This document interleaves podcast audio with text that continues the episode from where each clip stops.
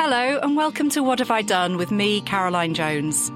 In each episode, I'll be joined by a guest to discover how the spark of an idea set them on their fundraising journey. They'll explain why they chose their particular charity and share the highs and lows that invariably come with the intensity of fundraising.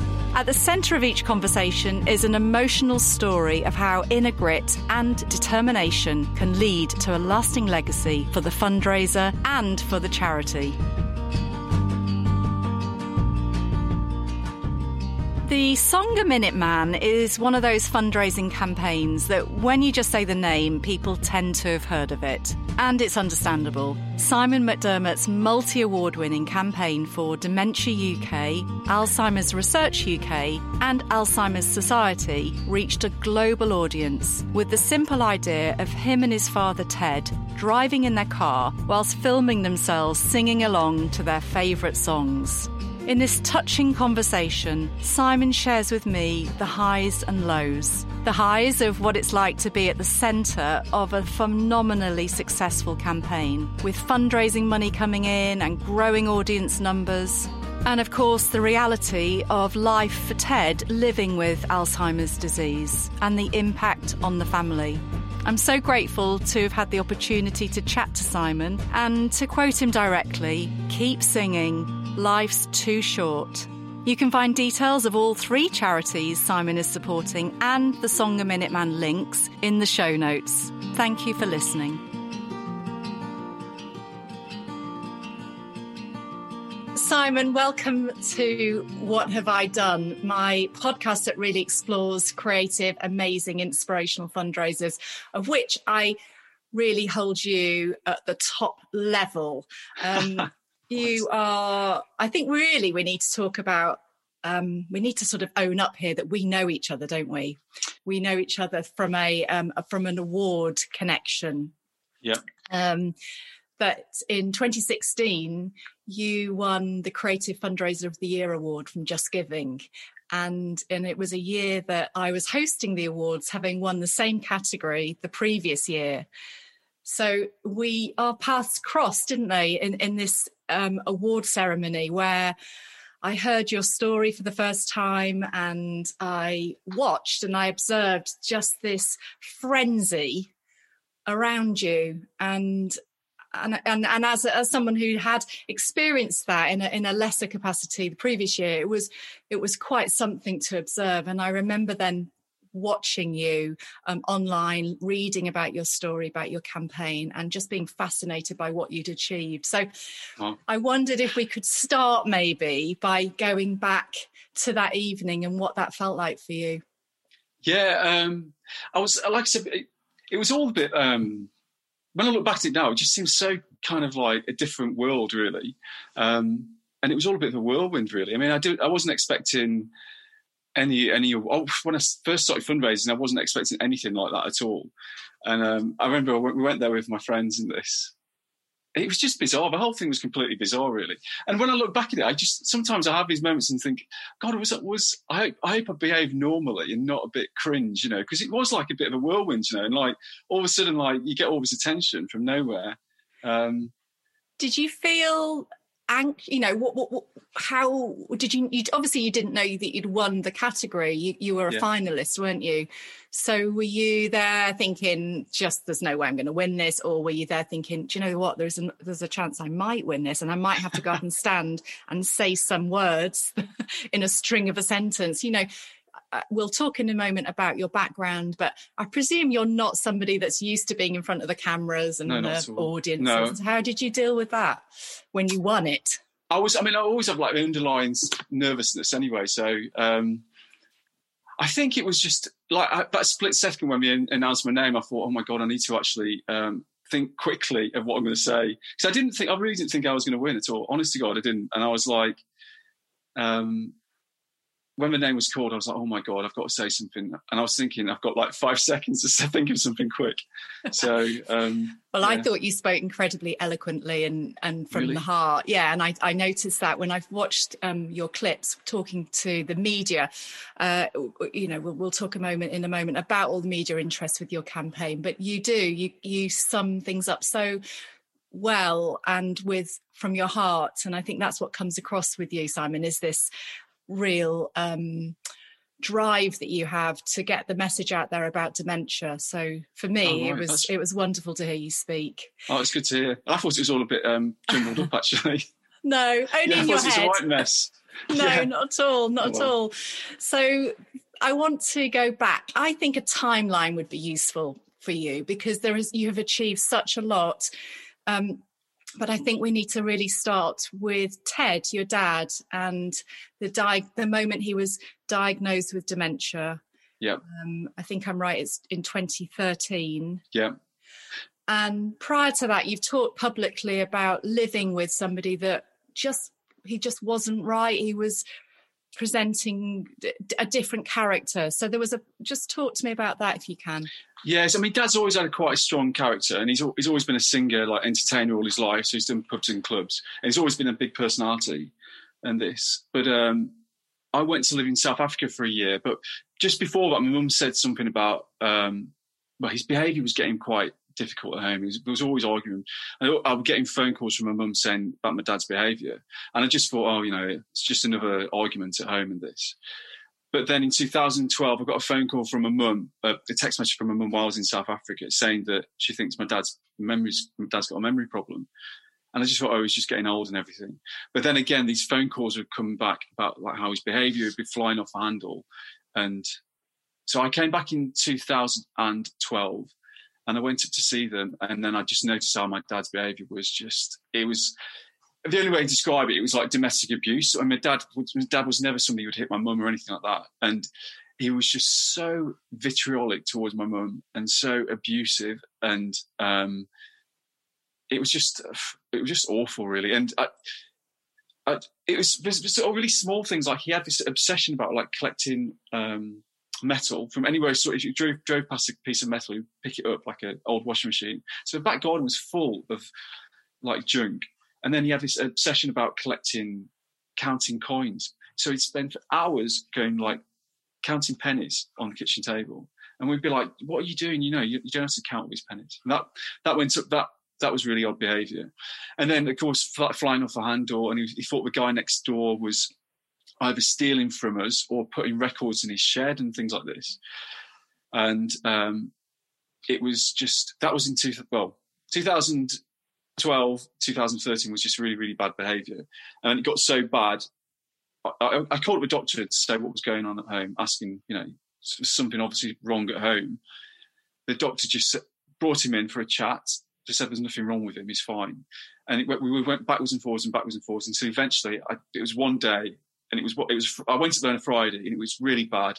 On a Saturday, I said, We're going to the doctor this morning, mum, and we're not leaving until we get an answer about this so we took I took mum in, and luckily it was a different doctor, and um, she said it sounds like he's got dementia. This mum was in tears and everything, and um, and that's when dad was diagnosed really. But then, so he was diagnosed, but then again it was kind of like we were still like left in the lurch really. Nobody told us what to do.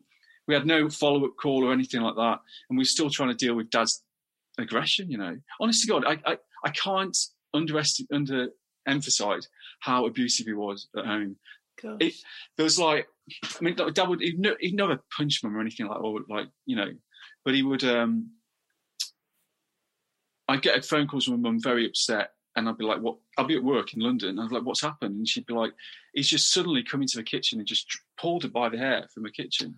Gosh. and pushed her into a lounge. Shocking for and you Dad to would, hear. Yeah, Dad would never ever be like that. He's you know he's not like that at all, and it was just horrific. You know, and I'd be at work in London like, oh my god, you know, what do I do about this? So I'd be going up to look to Blackburn every second weekend and this, try and give mum a break. And um, I'm trying to think what else happened. They gave him some medication which was trying to slow the dementia down or, you know, try and improve things, but it just seemed to make him like 10 times worse.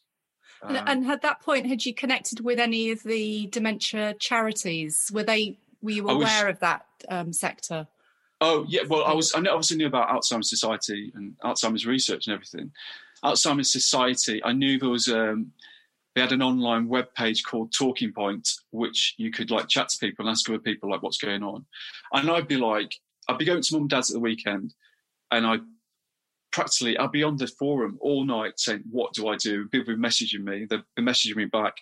And outside, Dad would be like either trying to keep the door down or anything like this. Oh I didn't know what to do because No. you, you think like, do I do I call the police? You know, Mm. you think you normally you think, do I call the police? But you just think it's my dad. I can't. I don't want to do that. But um, so, so I was using the, for, the forums quite a lot just to chat to people. And I remember one woman said to me, um, she said, "You um, sometimes in your life you need to."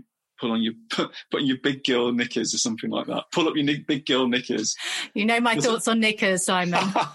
and um, I like that just- phrase though. you know, and you've got to speak to somebody else in this. yeah. And um, again, you, you just think, oh, the next That day's have- fine. yeah, that must just- have really stayed with you because that's, that's Yeah, because I think because I was I was posting a lot, and it was a lot of like, what do I do? He's doing this. Mm. What do I do?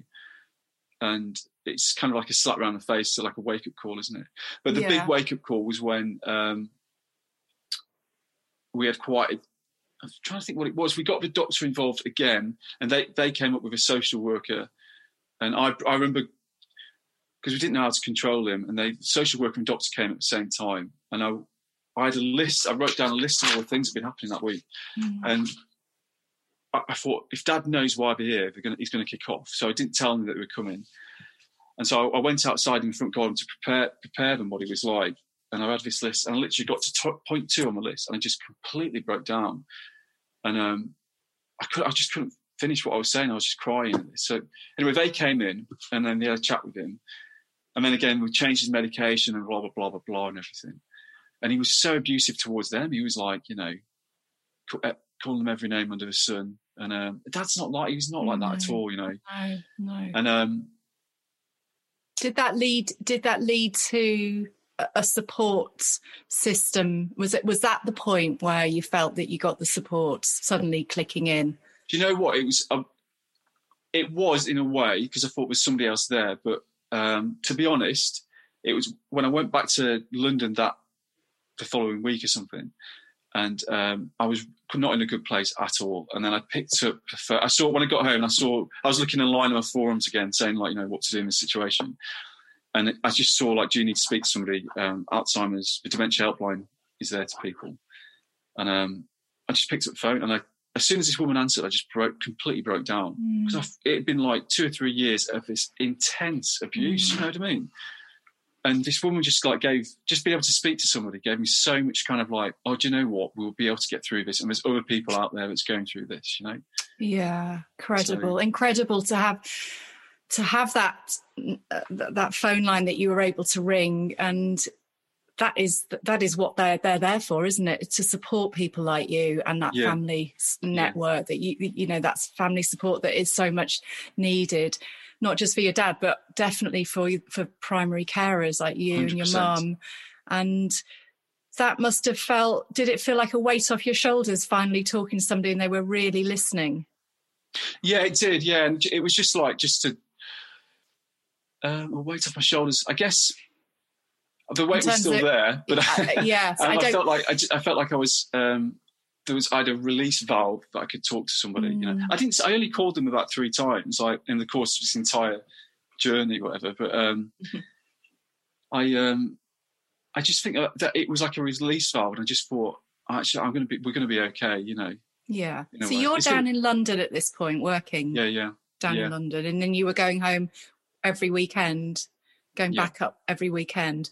So we're now. Where are we now in terms of this timeline? Have we moved into 2016 yet? Have we, Uh, got, that have we gone two- through the years? Oh no, it was 2015. We've, So okay, 20 so this is this what you've described as has really um, to get to the point where you've been making phone calls to the doctors and and getting um, medical advice. That was a couple of years after took- after after your dad was diagnosed officially. Well, dad, dad was. It took us probably eight months to get dad diagnosed. Mm. Um, that was backwards and forwards, backwards and forwards. And then he was. We waited. We had a period of about like about four, five months in this. It was. It was supposed to be on the system to go and see a memory clinic, and um, I just thought, oh, this is the NHS waiting time in this. And then it was only because I was talking to my boss at work about it, and he went, "Oh, my, my mum got sore in about a week or something," and I was like. We haven't. We've been waiting for months in this because I've been calling up the doctor and said, "Oh, don't worry, he's on the list. He'll be seen too soon." anyway, I called up the memory clinic. They had no record of him at all, and I was like, you know, I went ballistic. and um, then then he got sore the next week, and then he said, you know, he's got dementia. And then I was like, well, that's all right. But that was 2013, you know. So then, Gosh. even though that started, they gave him like a, a drug called Aricept, which is supposed to improve like um, the connection levels in the brain and you know all that kind of stuff. But um, I think that by making him slightly more aware, made him even more aggressive. Did you it? know. Yeah, yeah. it and was- that, and was- that's harder for you to see the increase, I'd imagine. Right, You- you're thinking that the medication is going to ease his. Um, well, do you know? Do you know what as well? And uh, it's certainly on hindsight as well that um, I also think it's both mine and my mum's behaviour. We had no idea what Dad was going through. So, like, Dad would be leaving things everywhere, and he'd be pulling things down on this, and you'd be like, "Why? Why are you doing that? Stop doing that!" You know. And I, my, my body language and behaviour, my how I was speaking, was possibly not helping the situation because I'd be kind of like, "Stop doing that," you know. Mm. and that's just going to be like, whoa, we're going to start a fight now. So that was kind of like a that's and something. how, I'd how how did you learn to change your to, to modify your your yourself? You know, to change just how you were with him. I think just reading about like don't I read something that you know don't um you know don't try and create a conflict or anything like that. If he if he says like black is white, black's white today. Yeah. Okay. You know, that's the only way. Don't see any way. So I'm. It feels rather flippant to talk about a fundraising campaign when you're, you know, you're caring for your dad, your mum, and you are the primary carers, and you've got this every every minute of the day. Um, your your dad is um, suffering with his dementia, and I want to now really understand, Simon, where the carpool karaoke came into things because uh, to me this is just creative it's light-hearted it's a bit of fun but from what you've just said um you you know your headspace wasn't there and i i want to No, understand So- how this cut you know How it started. how it started because I feel very um, aware of, of of this parallel world that you were Yeah, in, yeah. and and, and Yeah. let's talk about that if we can in a minute. But tell me about your your desire to fundraise and and, and your idea. So I didn't. I had no idea. Well, I didn't. I didn't really think about fundraising. Well, it all started because I'd be going up to Blackburn to um, to give. It was basically to give mum a break. I'd go up there to give mum a break. So as soon as every time Dad got angry, I'd be like, "Come on, Dad, let's go for a drive." Or I'd take him out and, and I'd pretend to him like, "Oh, I've got to take these boxes somewhere," and I'd you know I'd get him in the car and I'd drive around for about two or three hours wherever, and we stop off have a coffee somewhere, just so Mum would have a about a break at the weekend of this constant aggression. And um, so I do that every time I go up there. And I noticed he, really enjoyed that. So I thought, and I think was one time I went out, my mum was in the back of the car and that, and we had his CDs, his backing tracks with us. And we put his backing tracks on. And um, he started singing along to it, and he loved it, you know. And I said to my mum, "I'm going to film this," and um, I've just I put the, the my mobile phone at the front of this because he was so happy. It was such a complete change in personality. I was like, I want to record this. It's the first time he's actually been happy for years, you know. So, um, and that's what I did. So every time Dad, Dad got angry, he got me in the car, he put his music on, and I recorded it. And then I, I shared I shared it once on my Facebook page, and um, people started to like share that, and I was kind of like, oh well, if they're going to share it, I'll put a fundraising link on there. And that's how it started. I just thought, you know, there's no there's no plan at all. No, there was, no plan. Yeah. I know. Well, it's very often the, the the story here is there was no plan, and I and I think I think if you if you've been if you've not been in that situation, it's it's hard to quite under, to comprehend that you know your your fundraising we'll talk about this raised so much money and the profile was so high but actually it was it was as a the idea itself was to solve the solution which was your dad was frustrated so you literally get in the car and you drive around and Yeah, yeah. and you saw this this light with him didn't you Yeah. switch on and and and the music brought him to life I, I i can see from the from the video clips Ted was a redcoat at Butlins, wasn't he? Yeah, he was. Yeah, and um, and and a very handsome redcoat. I've looked him up. He was very handsome, as beautiful. And your mum was, you know, beautiful. What a lovely couple. Very um, clearly, very much in love. And and I love that the, just the title "Song a Minute Man" because he, he sounds like he ne- he was literally never he never stopped singing, and he he could recite every single song word perfect. Going around the country, what was he like in in those days, or what what have you well, discovered about him? Well, I mean, like, I mean, Dad sung since he was 16. He was always getting up and singing in the club and everything. And then I think in his 20s, he was part of a band called the Starliners, and they got quite big nice. around the West Midlands. And um, but apparently they got a, a, gig in Germany or something. They're supposed to be tour around Germany, and the rest of the guys didn't want to do it. And I think that kind of like really annoyed my dad. So then he that all fell apart and um, went solo.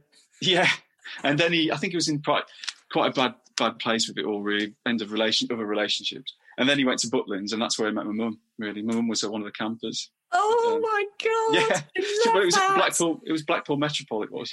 Your mum pulled a red coat. I mean, that's quite something, isn't it? Really, that's know. a that is that's really up there.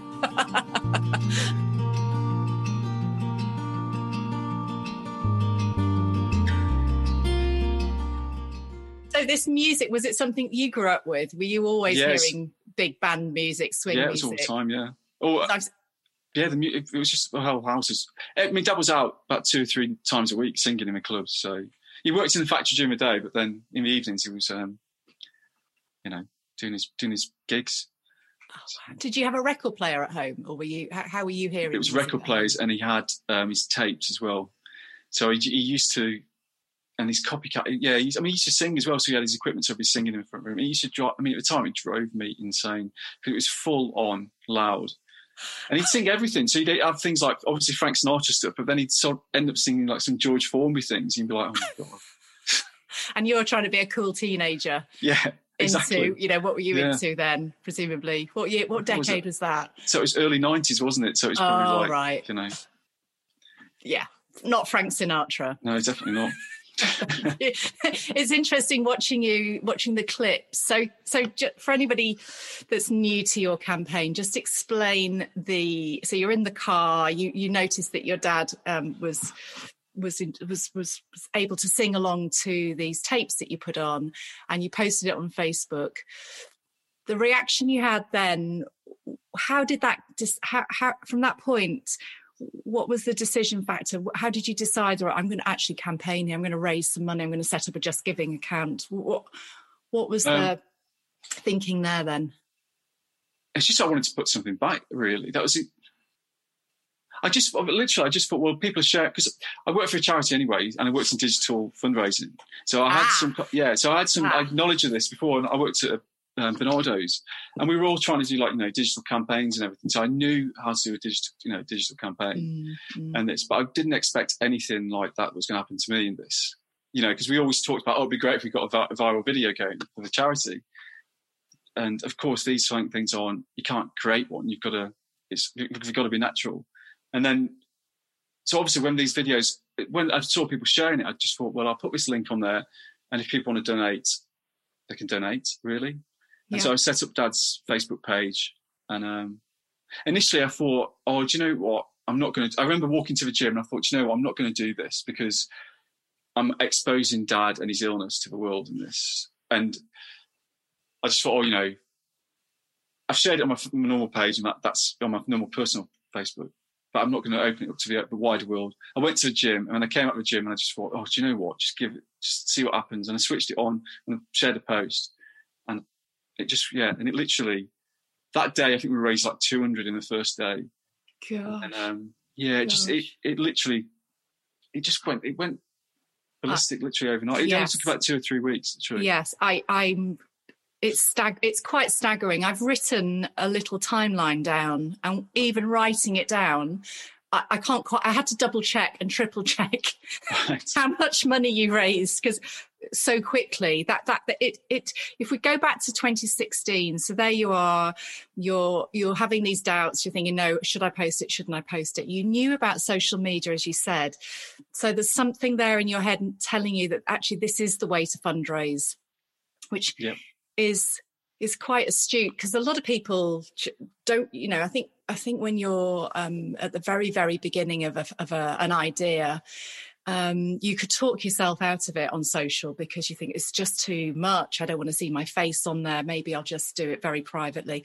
But you were, I think you, you clearly understood the power of this phenomenon, this global reach that social has and and I think that you did seem to hit the ground running with that because you got you you were multi-channeled. You got your YouTube clips. You were on Facebook. Were you on Twitter? I think at that. I didn't point? really use. I'm not a big fan of Twitter, so I didn't really. No, but you've got your Just Giving link as well set up. So you've got yeah. these. You, you, understood that, and I think that was um, it, it clearly sort of set grounded you, didn't it, for what you were yeah. about to launch into? And then these these video clips. How how often were you filming them? So every time we went to, to that to the weekends, I just take that out and record it and see what happens. There's no literally no plan. Yeah. Just put his music on and see what happens. Okay. You know? So um, unlike you know James Corden and he's got his camera crew and the, he, I read that he you know sometimes he's not really driving. He, he's on a trailer and yeah you are really driving. You are really driving yes, around the not, lanes of. It's not green screen. you know. and did you just choose tracks that you knew that reminded you of? It was dad? always backing tracks, basically. So anything that because he had loads of um, mini discs in this, and I, I, kind of put them onto CD for him, and um, obviously I took them to, with me in the car. So just played. Literally drove for hours around, and he loved it. He absolutely he loved it really. And you could tell when he got back home that his behaviour was completely different. Really happy, you know. But it, it I remember um, I was at work one day, and I'd I think it was in the, the second week, and it raised like ten thousand pounds. And I was in this work meeting, and the, the, my phone was literally buzzing with all because every time I, I got every time I get an email on Hotmail, I get a notification and my phone was just like buzzing, zzz, zzz, zzz, and the, that was the donations coming in. And my boss was like, "What's you know?" Someone said he said to me, "Oh, someone's popular," and um, somebody else just said, "Oh, Simon's raised ten thousand pounds today, something," and that was that was like right at the start, but that was before the charities got involved or anything like that. It was just and bizarre, really was. How were you juggling everything at that point? Were you were you going home and doing all your replies and being very diligent, or was it just you know, were, were you managing to keep keep your job and going? And yeah, I yeah, it was uh, yeah, because I mean, also it was quite emotional time because like we got the amount of messages that came in. You know, that was like I'd be at work and I'd be like, you know, welling up in this because some of the messages were coming in and they were coming from all around the world, and that was kind of like, oh my god, you know, these people who were in the same situation as I was, and like saying, literally pouring the heart out, and like I don't know what to do in this situation, and I'd be like, oh my god, I don't know what to do. No, you did know? you feel that weighed on you a little bit, or were you? Did is that the point where you approached the reached for the to the charities, or how how did you cope with that? Because I think that can be overwhelming. Uh, you know, something you probably weren't uh, uh, prepared for. Yeah, I think I just I wouldn't say it was it was overwhelming, but in a good way. You know, I couldn't respond reply to any of the messages. I mean, we, I'm not joking. I was getting thousands of messages, thousands of messages a day. Honest to God, Gosh. I could. It literally, you'd refresh my thing, and another like hundred messages would be coming in. Honest, I can't. I cannot. I'm not exaggerating. That is the truth. No, no, so, I, I, I'm, I'm. it was. It was the most exciting and bizarre moment of my entire life. I can't. You know. Gosh, um, tell me about the charities. Then you you you fundraised for three charities. Um, you fundraised for uh, Alzheimer's Society. Yeah. So initially we fundraised for Alzheimer's Research, um, Alzheimer's Society, and then um, Dementia UK. Yeah. So that's kind of like to be honest, it's mainly just um, Alzheimer's research and Alzheimer's Society. Society. Okay, so yeah. one of them, the Alzheimer's Society is offering support. Yeah. Um, and Alzheimer's research, the clues in the word, that is about the research for uh, uh, uh, finding a cure Yeah, for dementia. research, yeah. Yeah, and then obviously the Dementia UK offers the nursing element. Dementia UK brilliant because they give um, they set up Admiral nurses, which is basically like dementia nurses that you can speak to or come round to your house and give you advice. And I think every I think every family who's got dementia needs an Admiral nurse, hundred percent. You need to be able to speak to somebody just to like what do I do in this situation, you know, or just even Yeah. just have a moan to, you know, what I mean. Yeah, so you'd got It's these. like- yeah, sorry. Well, I think it's like they're like Macmillan nurses, really. That's what I see them as. You know, specialists in that yeah. in that field. So you're ten thousand pounds. You're sitting there. Ten thousand pounds is in the in the in the in the Just Giving account. Your target, I think, initially was tell me I think it's is it five hundred or a thousand? think ambitious. Yeah. yeah. I mean, you know, when you I don't know about you, but when you first type in the how much am I going to put as a target? Is five hundred too much? Is that a bit cocky? Did, did you have similar? Uh, you know, did, how Yeah, did you I- well, that figure out? Yeah, well, I put a th- I put five hundred in, and I just thought, oh, I put thousand in just to give people a bit of a kick up. you know, yeah, stretch target, Yeah, like a work a work target. But you busted you bust that probably in about half an hour, did you? Once these videos started reaching out to the world. yeah. It was. I think it was about the initial. Well, it, I think it took about a week to reach a thousand. Really, we had a family party, and then we got a lot of donations there. But um, yeah, yeah, And you, um, so you, at the point where you're getting, you got to your ten thousand mark. Were the charities then aware of what you were doing, or what? what how did you connect? yeah, they did. I think it was in the middle of the summer, and I think the, the social team or digital team at uh, Alzheimer's Society, um, I think they were short of staff or something at the time or something. I can't remember, and it wasn't really picked up on. And then all of a sudden, it was picked up on, and then it was like pff, they really pushed it. Really, Yeah. So, Yeah. Did they give you? Did you meet face to face with them, or was it just a regional, you know, uh, I'm trying to officer? Or, now. Um, I, I spoke to no, I just spoke to them on the phone a couple of times. Really, they were really they were really good actually when they, when it first. I mean, because I said what, I'm trying to because because it was it was just so big so quick, and they said like you know we if they offered to like manage a Facebook page and all that kind of stuff in the comments and everything, but I thought you know I want to keep sort of back to me really, and um, Mhm. but also just like they gave us like a, a point of contact, you know, because there was always press, which all the press came in as well, and I was like, let's talk. Let's talk about that because I presume you don't have a press training background. You haven't at been on a media course. No. You've, you know, this is not a normal world that you're suddenly being thrown into, and you only have to put "song a minute man" into a search engine. Honestly, it's just reams and reams, and it starts with well, let's just name check, shall we? We've got Pride of Britain Award winner. Um, we've got uh, the Decca record deal, recording your dad recording at Abbey Road, Yeah. um, the Just Giving Award.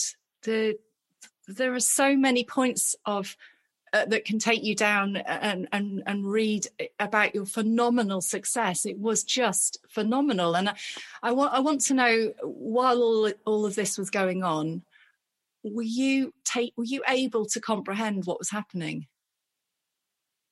Um, I've got goosebumps now. Actually, um, was I? It was. I'm trying to think. Really, it was just. um like I say, it was just the most exciting. Was I be able to comprehend? I just thought this is absolutely mental. That's it. I, uh, you know, that's what I just couldn't. I, it couldn't really. Yeah, I could comprehend. I can't really say. I can't really answer that. Really, I just thought it was most exciting, but also kind of like, what have I kind of done? Have I exposed Dad? Um, just a really, really. It was good time, you know, really fun time. But also, I was Yeah. kind of like, oh my god. Um, I don't think mum. Well, obviously, dad had no idea what was going on, you know. And I thought, like, uh, like I keep saying, have, I- have I have I exposed dad? Have I done? I did, did initially keep have I done the right thing? Have I done the right thing in this? And then I spoke to a friend about it, and I remember actually I went, went to Soho in this, and we had Sunday lunch, and um, it was, it was breakfast anyway. We went to Soho and um, and we sat there and literally always always messages were coming in, and then I got a call saying, "Can you do Good Morning Britain on the Monday?" And I was like, "Oh my god, it's too much! I can't do this! I can't do this! It's just too, too, um, you know." Because I was panicked, you know. Yeah. I get quite nervous doing all that kind of stuff. Yeah. And my mate said to me, uh, I said, because oh, I was like saying, oh, you know, I think it's enough now. I think we should forget it and just leave it as it is. And he was like, just imagine what you can do, Simon, if you just carried on with this, you know, and how many people you'd be able to help if you got more money in. Mm. I was like, oh, do you know what? Yeah, let's just just keep going for this. Uh, and did you have a uh, did you have somebody at the was there a PR team supporting you in, at the charity? How were you know how are you filtering all of these requests that seem to be yeah, constantly coming through? Yeah, it was a bit of both really. So it was messaging me and there was messaging Alzheimer's Society. So we just worked together really. So I was like saying, "Oh, this is coming," but they were really conscious. They were kind of like saying, you know, like if you know, if if any get if, if any of this gets too much, you know, just let us know. And I was uh, by that point, I was like, "On, oh, bring it on! Let's do as much as possible." Did it, I mean, I imagine, well, like any campaign, I, I, I, sort of see it as a big curve because you, you're going up and up and up and up, and your trajectory was just, it was just stellar, wasn't it? It was just, yeah. you were just was... constantly on the up. Now, can we just talk about Pride of Britain award for a moment, please? Because it reads like a celebrity A list. James Corden introduces you to come onto the stage, right? James Corden, that's pretty big in itself. Fellow karaoke carpool, you know, it's not many people that you've got things in common with like that. You then go on stage. Tell me who who presents you with your award your Pride of Britain. So yeah, it was yeah Joan Collins and um, Sir Cliff Richard, which I was just that's even more bizarre, really. Do you know what? That, Joan that Collins. Yeah, I mean, it was just a, that night was just completely surreal because I think we was I'd moved back to Blackburn literally about a month before, and so Dad was very, very, very confused by now. He was really like because Dad was like started to like sundown, so like you know when the weather when the when it goes night time, it, it just goes completely off and he's up all night and he's trying to get things out of wardrobes and that. So that just started about the October and private. So it was just we'd all all of a sudden it gone really big and we had all these offers, but Dad was acting really really weird. So I didn't really want to, um, you know, expose people to that, and you know, it's not fair on Dad and everything. So I didn't want a dad. I didn't want Dads to lose this moment. You know what I mean? So. Mm-hmm um, and then Pride of Britain happened. And I didn't, um, if I'm honest, I didn't really expect it to be as big as it was. do you know what I mean? I hadn't well, really. Um, okay. what do you mean by that? Did you not think you were going to win, or did you just I didn't, I didn't just, think anyone would write about it the next morning? I didn't. Um, I wasn't expecting it to be such a big. I thought it was going to be like an award ceremony, but I didn't expect it to be so. There's quite, you know, Prince Charles was there, Prime Minister was there. Once we went to, to Downing Street, and they were fantastic. Honest to God, who, whoever organised it, brilliant. You know, Carol Vorderman as well. She was. They give, they give you a, like a, an introduction meal before, like the night before, and this, and she's there, and she wants to find out about everybody's story, and she's actually she's really interested. It's not like a PR thing. She's really interested. She gives everybody time, and um, it was it's the whole thing was brilliant, a brilliant experience. The only trouble was, I mean, they said like, like um, you know, can you, you know, we bring, go, come down with your dad in this? And by literally, literally dad was just like horrific. And it, it was, it was very, it had gone back to that kind of abuse and like, you know, flying off handle at the slightest things, like flying off handle. And um, so I said to mum, like, what do we do? Should we just keep leave dad here? And, and I just thought, you know, on hindsight now, I think like, did I do the right thing? Did I, you know, I, I, I don't know. At the time, think, it felt like yeah. I just I, think, I, didn't want Dad to like. I mean, I knew what would happen if you know it'd have been great TV. Dad kicking off. I mean, we was last on, and if if if if he wouldn't have, he wouldn't have sat there for three hours. No, no way. He'd have, no. he'd have kicked off, called everybody every name under the sun. Mm. But you were protecting him, weren't you? You were doing. I think you you you sound like you always put him first, Simon. You don't.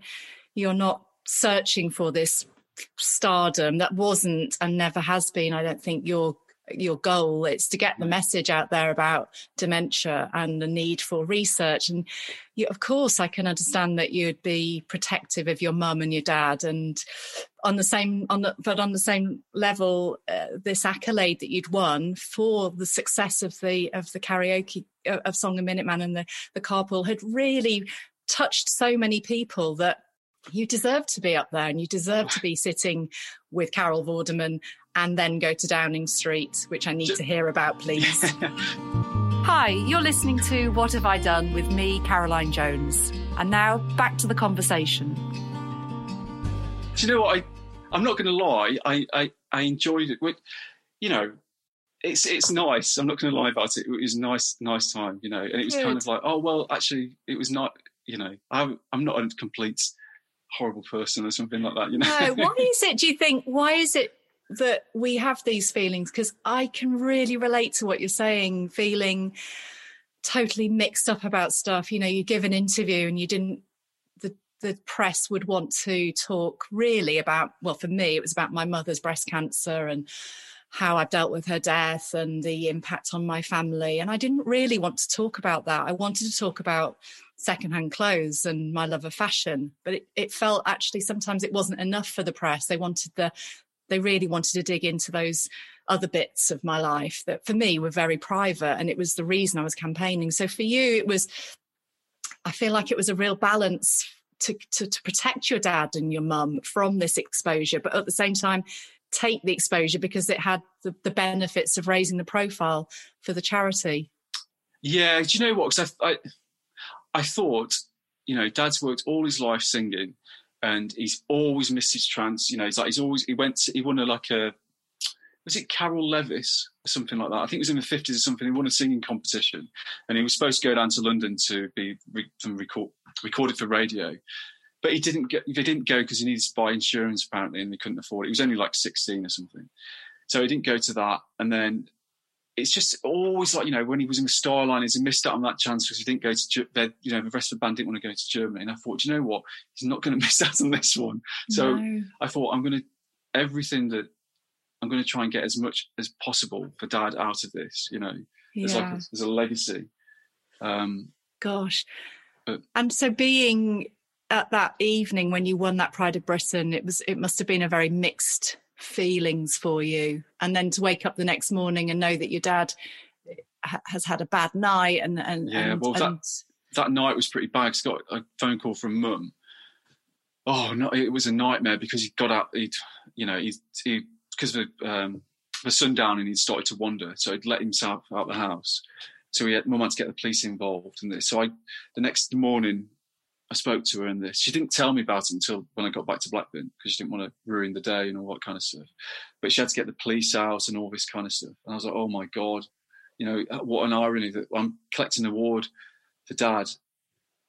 And I just, you know, and he's wandering around the streets lost, you know, awful. Yeah.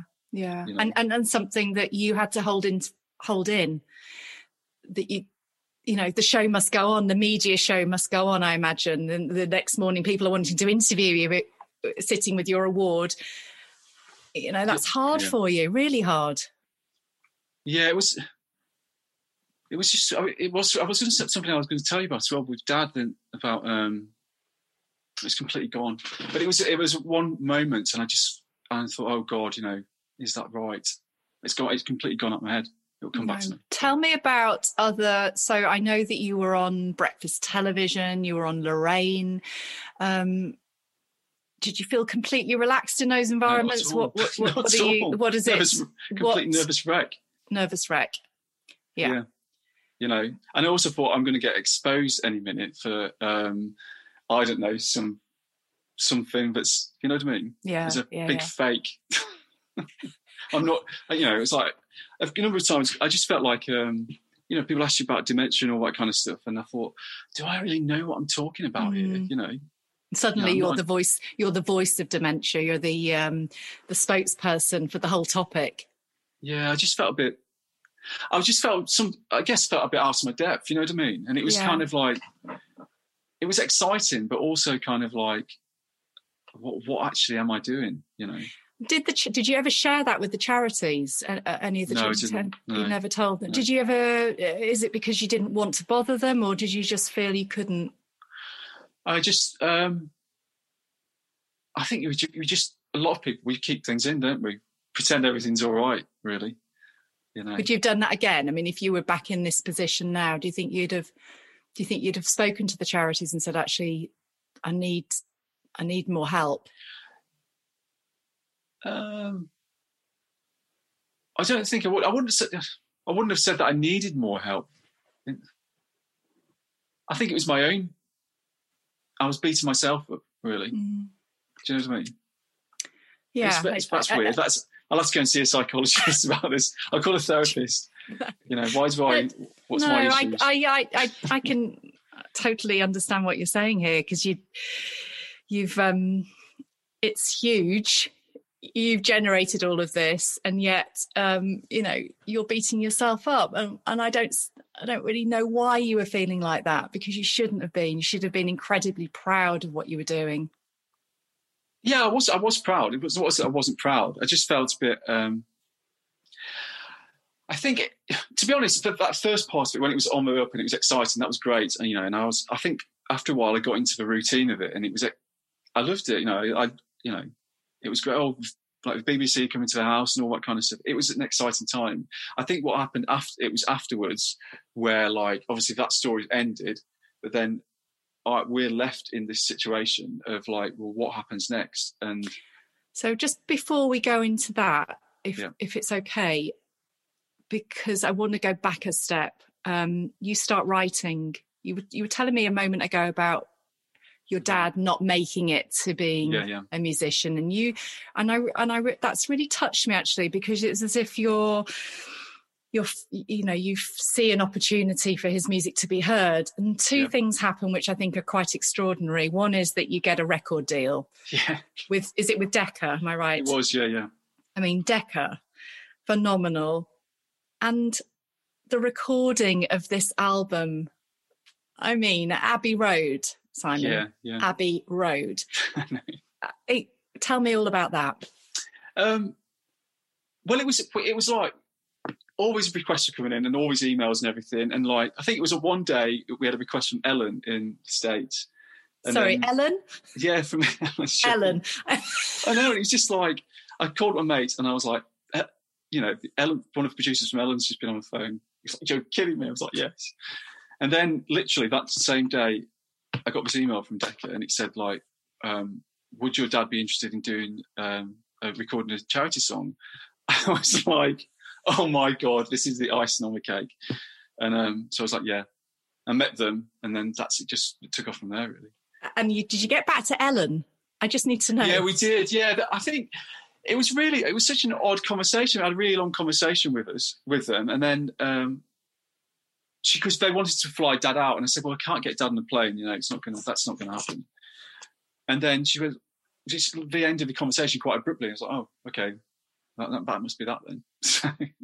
bizarre, really actually, that isn't yeah. it? That's quite bizarre. Do you think that's because researcher was it researcher you were talking? Yeah, it to? was. Yeah, yeah, yeah. Yeah, I, I, I know that feeling of right. This conversation's over now. Yeah, yeah. That it's doesn't work. Yeah. So let's go back. Come on, sorry. no, I mean that's fine. Uh, they had their moment. Yeah. You're now in a in in, a, in uh, ringing up Decca on the phone to you, and talk to me about how on earth does this charity album happen and so um they the guy i met up with a guy in a, um, a hotel in victoria in this and explained what he was thinking of and i was like yeah that's great so dad loves singing with a band and everything i expected it to be going be about like a five piece band in this and and then they booked us into studio turned mum and dad came down I said to mum, I said, we can't tell him what he's got to do. He's got to sing today because he will kick off and we just need to get to him the studio and that'd be fine. so we get in a taxi and we're all dressed up in this and we go to the studio and we, I open the door and, um, they say, oh, like, what's studio, whatever, go down. I open the door and it's a massive room and it's like this full orchestra. And I was like, oh my god, I wasn't expecting this. You know, I wasn't expecting this at all. And then the guy walked up, and I was just so like overcome with this emotion. I was like, gave him this big hug, and I was like, I'm so grateful what you've done. And um, gosh, yeah. this is Studio Two at Abbey Road. Well, the, the recording part, the first recording was at where was it? We recorded in Angel, and then we recorded in Abbey Road the second bit. So we did two recordings. Um, but it was yeah, it was. I mean, he kicked off. He kicked. He, he did kick off. Did he? But did he Yeah. know he was at Abbey Road? No Did idea. he- no he had idea. He no had, he idea. had no idea that he was singing in front of an orchestra, and it took about two or three takes, and then he got into it, and then uh, we got we, we kind of got Dad into into the front of the, the crowd where the orchestra was, and because then he knew that he was singing to an audience, and he loved that. He was just back into his element and he was singing around, but it was it was stressful, and again, I just thought, you know what, I think. We've, we're going to do this, Dad, because this is your moment. you know? Well, I've just been watching a clip, um, researching for for researching to speaking for, to speak to you, and he looked so elegant in his white tuxedo and his bow tie, and he was just owning the room at Abbey Road. I just thought it was incredible, and it was it the Guy Barker Orchestra. Yeah, Guy, Guy Barker, yeah. And they were great. They were really, really good. Gosh, I mean, at top of their game. I mean, they've performed with Paloma Faith, they've performed at Carnegie Hall and the Royal Albert Hall, and Yeah, yeah. and there you are with your dad and your mum Yeah. in that space. it was great. It was it was a long day, but it was yeah, it was great, you know. Wonderful. So you always remember. Yeah. then you had the finished the the, the finished um, CD. yeah, we did well, we did a single, charity single with them. And then we recorded again for the album it was. So we, we recorded with our with out with Decca, I think we recorded about six songs and we released two of them. Um they I, I, was- I was hoping they was going to do a, a, an album, and they didn't want to do that. And I was like, "Well, I've literally got like thousands of people asking about an album, so I'm going to crowdfund it." And I think they were, yeah. So that's what happened next. We crowd, you did you crowdfunded the album. it. yeah, yeah. And when at what point did you did you get radio airplay uh, on the back of the the charity? the first song? one, The first I one. think so. Yeah, we did. Yeah, but I was a bit disappointed because we only got. um It went in at number one, so we did pre-orders and that. It went into number one, and then it just literally slid down to number forty-three, which is awful. Forty-three with streaming, but in terms of sales, I think it was number three in sale. In the sales charts, it was number three, but in the street because when they put in streaming, it pushed it all the way down to forty-three. But you got in at number one. we came in because we got the called and said you've, you've entered the chart at number one. I was like, wow, fingers crossed we can make it. We didn't. Obviously, forty-three. the meaning of life in the listen, universe. listen. It's a it's it's top 100. I I I would take that any day. And uh, you know, just to just to hear the story about. It's just phenomenal, isn't it? To think you've been to Abbey Road and stepped into that hallowed space, and I did- your I- dad I would have felt so. You know, it's so special to to Yeah. hear that. I don't think he. Like, to be honest, at the time, I didn't really. I was more concerned about Dad not kicking off, you know, than to enjoy the experience. Really, that's my main concern. Was like, let's get it okay. That's all I could concern. You know, yeah it wasn't. it's, yeah. it's and it goes back i think to this this parallel life that you have of um or, you know everybody wanting a piece of you and and to support the campaign and um uh, and you know push the story out there but then you've got your dad's health and your mum obviously as, as Yeah, the yeah. primary carer and and it's that balance and the con- that constant balance that I don't think um, when when you're looking at it from the other side of the uh, of of the road, people just don't probably see that at all. They're not thinking like that. They're just seeing the success of this campaign, the media attention. yeah. You know, I mean, the engine just keeps on rolling. Yeah, there was a lot of things we had to turn turn down at this because because it was a lot of it was like, can Dad do this thing? And it's like it's going to be live. And I was like, I can't, you can't do it live. I'm not, I'm not putting Dad on t- live TV. It's not fair, you know, because it's good. It'd be great TV, you know, but Dad's, you know, Dad's he's been a professional singer. He's a good singer. I didn't want to, um, I didn't want him to make him out like as a uh, a comedy act that like oh it's guy with Alzheimer's that can sing. You know, Yeah. let's wheel him out. You know, Yeah. I did. I and I always said all along, every time I did an interview, I said I don't. I want this to be about my dad singing and the dementia second. So I don't want dad to be introduced as like, dad's got dementia. You know, it, the Mm. primary dad's a singer and he's got Alzheimer's. I kept stressing that, but I, I think you did that incredibly well. I really could see that in your interviews. I could hear hear it, hear that message very clearly. And I think you were very protective of him and understandably so so I, from my point of view seeing the campaign watching it i think you i think you got the balance perfectly spot really? on really uh, yeah i really do simon i don't Thanks. think you i don't think you did anything to be to feel bad about or worry about at all you were exemplary and uh, and the charities must have thought they i mean how what was the reaction they they, had what did they say to you Oh no, it was great. I mean, there was massive. Yeah, we're really grateful. Um, what did they say? I think they were excited as well because they were saying they were check constantly checking the, the just giving page. You know.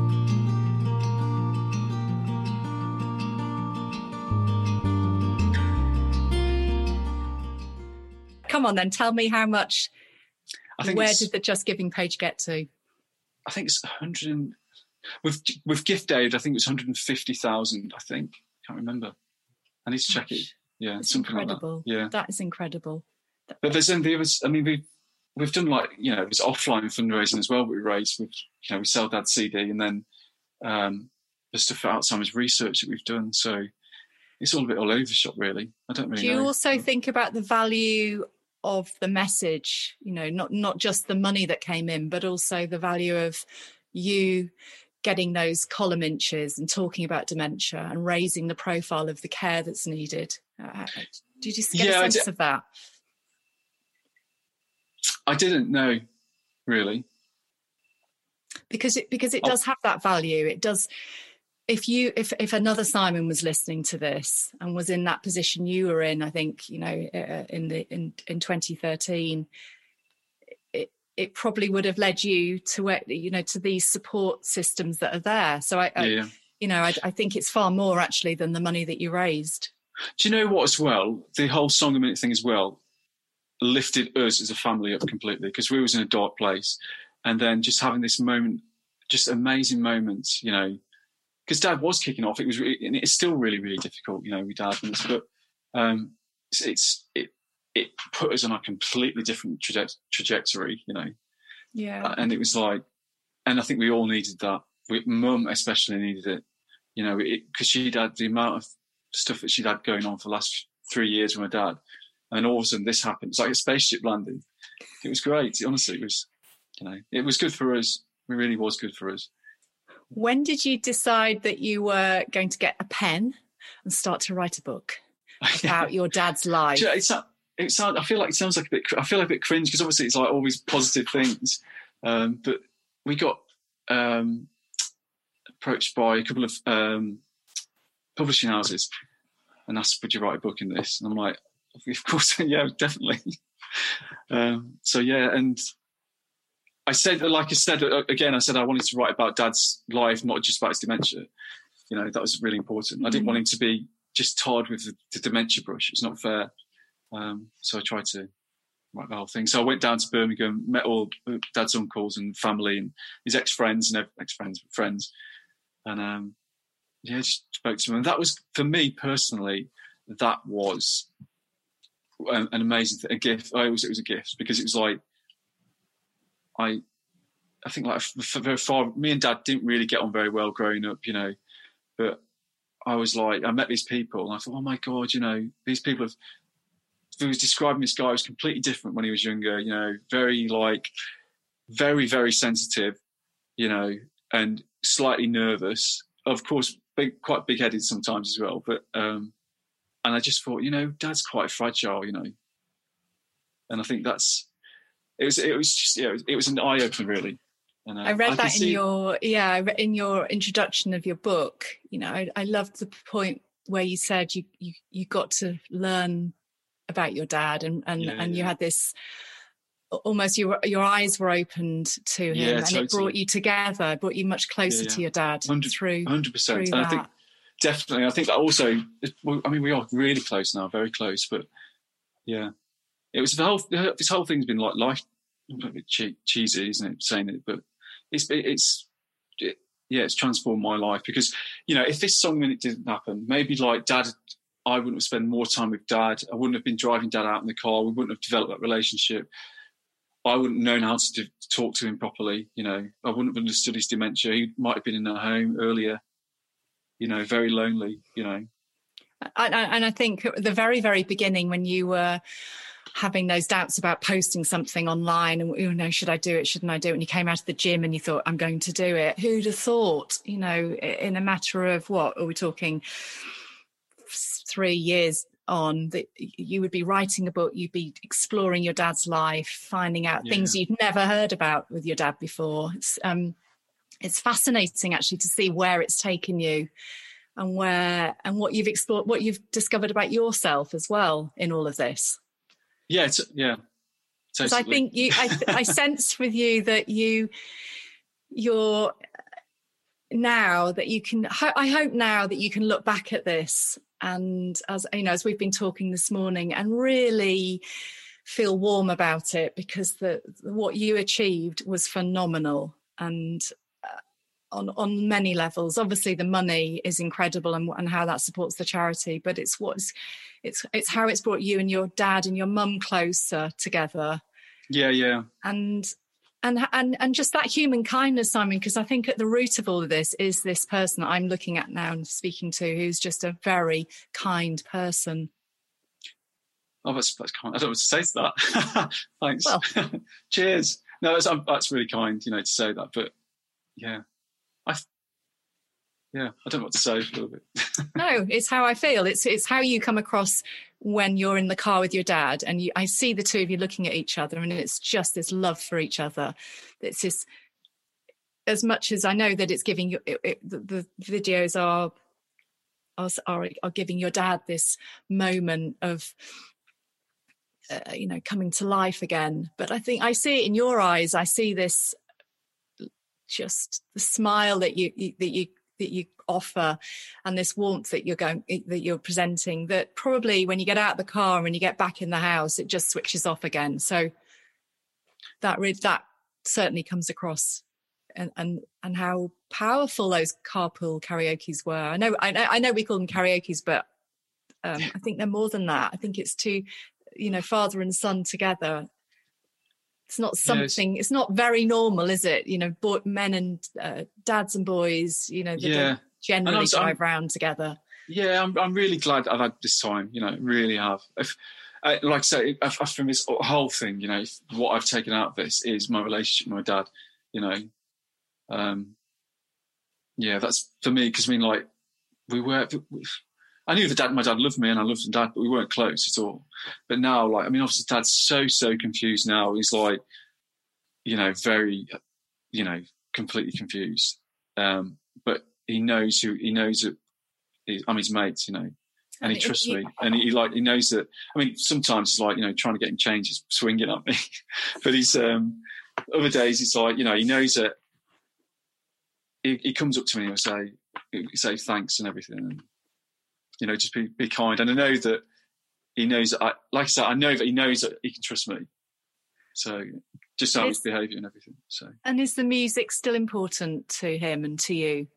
Yeah, I mean, every time I go up there, we put the music on, put Spotify on. Um, I can't get him in the car anymore, though. That's the thing because it's just, um, it's just so he can't. It's just a nightmare to get him in the car, you know. Mm. Even just to get him out of the house because, you know, I said, "Come on, let's go out in this." And he'll look, he'll look He's, oh, I'm not doing, I'm not going that, I'm not going up there. But his, his language is all mixed up, mixed, mixed up completely.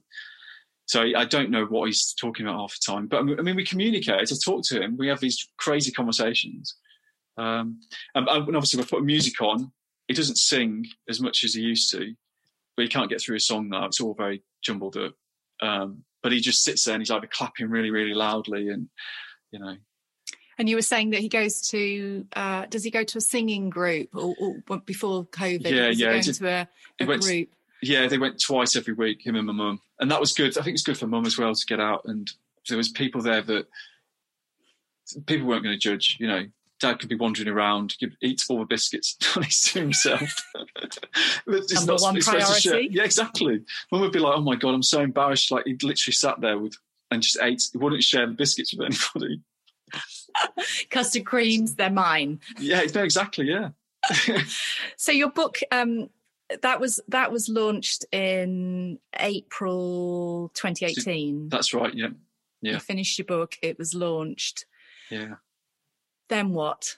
Then it was just yeah. Then I think after that, that was kind of like, what what do I do next? Really, kind of, um, because life had changed. I spent a year, we did the album, looking after dad, and then writing the book. So it was all quite busy.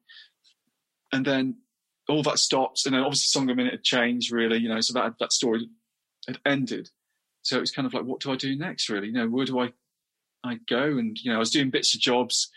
I couldn't get a, a long term proper job. I couldn't get a normal a, a, job what I was doing before. Um, so it was all a bit. I, I, think I got into a bit of a bad space, and also because Dad had declined like uh, literally overnight one night. Um, he'd really, really declined, and that knocked me for six. And um, they talk about they talk about like anticipatory grief, and I didn't know anything about this at the time.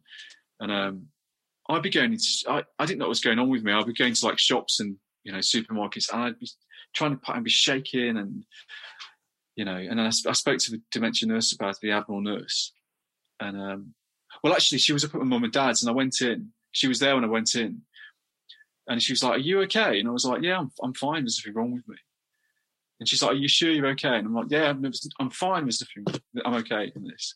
And then as she was leaving, she went, "I've just left a couple of leaflets for you," and one of them was anticipatory grief. And I got home, and I just thought, oh, it's another dementia leaflet. But about a week later, I picked it up and I read it, and I was like, "Oh my god, this is totally what's happening to me." You know, so she really was odd. very tuned in to the symptoms you were displaying. Yeah, I must have been acting really odd, and I think when you're in when you're in a down, a, a funny place, I think you kind of overly try and pretend things are okay, don't you? Which obviously, I think if people have been through that, you can notice them kind of behaviours. Really, she saw through that.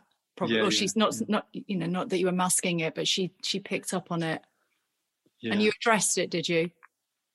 I did. I was just I was just more mindful of it really, and, and a lot of it was like, you know, it sounds a bit uh, hippie, doesn't it? Like be kind to yourself and all that kind of stuff. But um,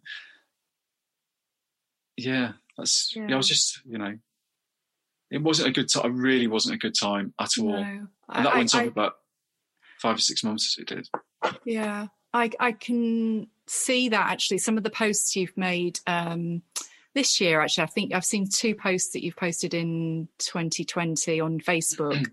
And um, you're very candid about that. You're very um, open about how you're feeling and, and talking quite openly about it's not it's not things aren't well with your dad and you know you're having a low point. And do you have the support now around you? Um it's been weird because of COVID, because everything's fallen away. But I, I, I do have support. I think, I think the main thing is to support yourself. Really, I mean, like my, I don't know how can how can people help. You know what I mean? What can they do? Nobody can. There's nothing to do. Other people, have you got? I, I mean, I mean, I suppose I'm saying, have you got? Can you talk about it? Do you find? Oh yeah, I'm quite. To talk to. Yeah, definitely. Yeah, I've Good. you know found a bad day, yeah. but it's all yeah. it's yeah, I mean, there is. There's been quite a lot of bad days recently. I mean, not from us because of the situation, mm. but I think I've I know how to deal with it a lot better now. Really, it's just it's just awful. I mean, I you know, if any any illness is awful. It really is. But it's just like when you see what's going to happen to dad, I just think it's quite it's just well any illness. It's unfair, you know. Well, I, I hope you don't mind, but I picked out something that you'd actually written. It's just a sentence, just a small sentence. I just want to read it out because it's it keep, I keep coming back to it, and it, it it could almost be the meaning of your campaign, but you're talking about um, living with somebody with dementia. Um, and it's that you say it seeps into every inch of your being. Normal life goes out of the window. Yeah. And it's that's enormous. It's it's enormous, isn't it? And you know, not, what is normal life anyway? Because normal life could. don't ask me. Uh, it, it, life, I think, for for you, normal life, it isn't normal, and um, it must. It, you you know, you have you're an example, Simon, of of doing something, taking taking on something that just was so phenomenally successful, and if you've achieved everything that you, you, you can possibly have achieved with your campaign. So you should be very, very proud of that. That's really kind. you really should be. It's an it's it's an enormous honour to speak to you. Actually, I'm really, you know, it means a lot to me. That's really pad, kind. Pad, because I'm getting a bit teary. Are you really? Oh, a little, no. yeah, a little. Gosh. uh, I think it's because what have I done? The podcast is is really about that. It's you know, it's trying to it's trying to to talk to the charities actually and and and hopefully they'll hear through your story and through other people's story what what perseverance feels like what grief feels like yeah and also this curve that you go through because we've just talked very openly you've just talked very openly about the other side of the curve yeah and you're still here, aren't you? And we're still talking about it. And you've you you are still making an impact because now you're working for the charity. You're a you're a coordinator for the Northwest for the for the um, for Alzheimer's research. So yeah. I think that's it goes on. The story goes on, Simon. And do you know?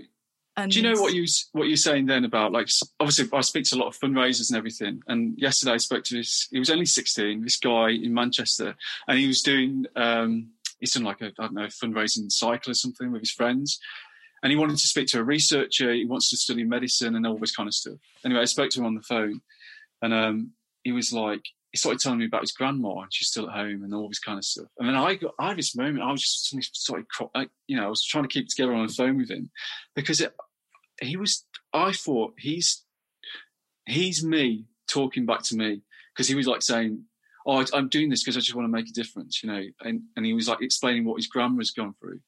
And I was like, oh my God, I've got to keep this together, you know, because it did make me so emotional because I thought, yeah, unless when you've been in these awful, awful situations, you, can't, you know, you really yeah. miss it. Changes your life, doesn't it? Really? Yeah, it does. You know? And you, and you realise what, what's important. I think, really. And you stayed in contact with him. Oh well, yeah. I mean, it was only yesterday, so I spoke to him. Yeah, he's going to do some more fundraising. Um, but he sent me a text message and he said like, oh, I'm so grateful um, of the conversation. He said like, it's so good to be able to speak to somebody who knows what it's like. And I was like, oh my God, you know, that was me like a few years ago, you know? Yeah. Really weird. Amazing. Anyway. Well, I will have him on this podcast. yeah, definitely. Yeah. definitely. Hope he says nice things about us. I'll definitely have that. And I just I want to end really, if if we can. I mean, it's been an incredible opportunity to speak to you and i know that we'll stay in touch i really hope that yeah. that we will um, but i want to really end with asking you what advice would you give to anybody who has a creative idea who has this sort of seed of an idea yeah just don't be frightened. Just do it you know. What's what are you're going to lose? It could bring something quite exciting you know. Absolutely. Thank you so much simon for giving me your time and being so open and so just so warm. And and I hope that this story has really touched so many you know other people's lives and you carry on being brilliant and you carry on supporting these campaigns and these these charities these important dementia ca- uh, charities and give my love to your mum and to your dad I will do. Thanks a lot. It's beginning to oh, talk. I enjoyed it. So. Good. Thank you so much. All right. Bye-bye. Bye-bye. Bye. What Have I Done is a Just Voices production and is sponsored by JustGiving. Edited and mixed by Russ Keffert at Audio Egg and presented by me, Caroline Jones.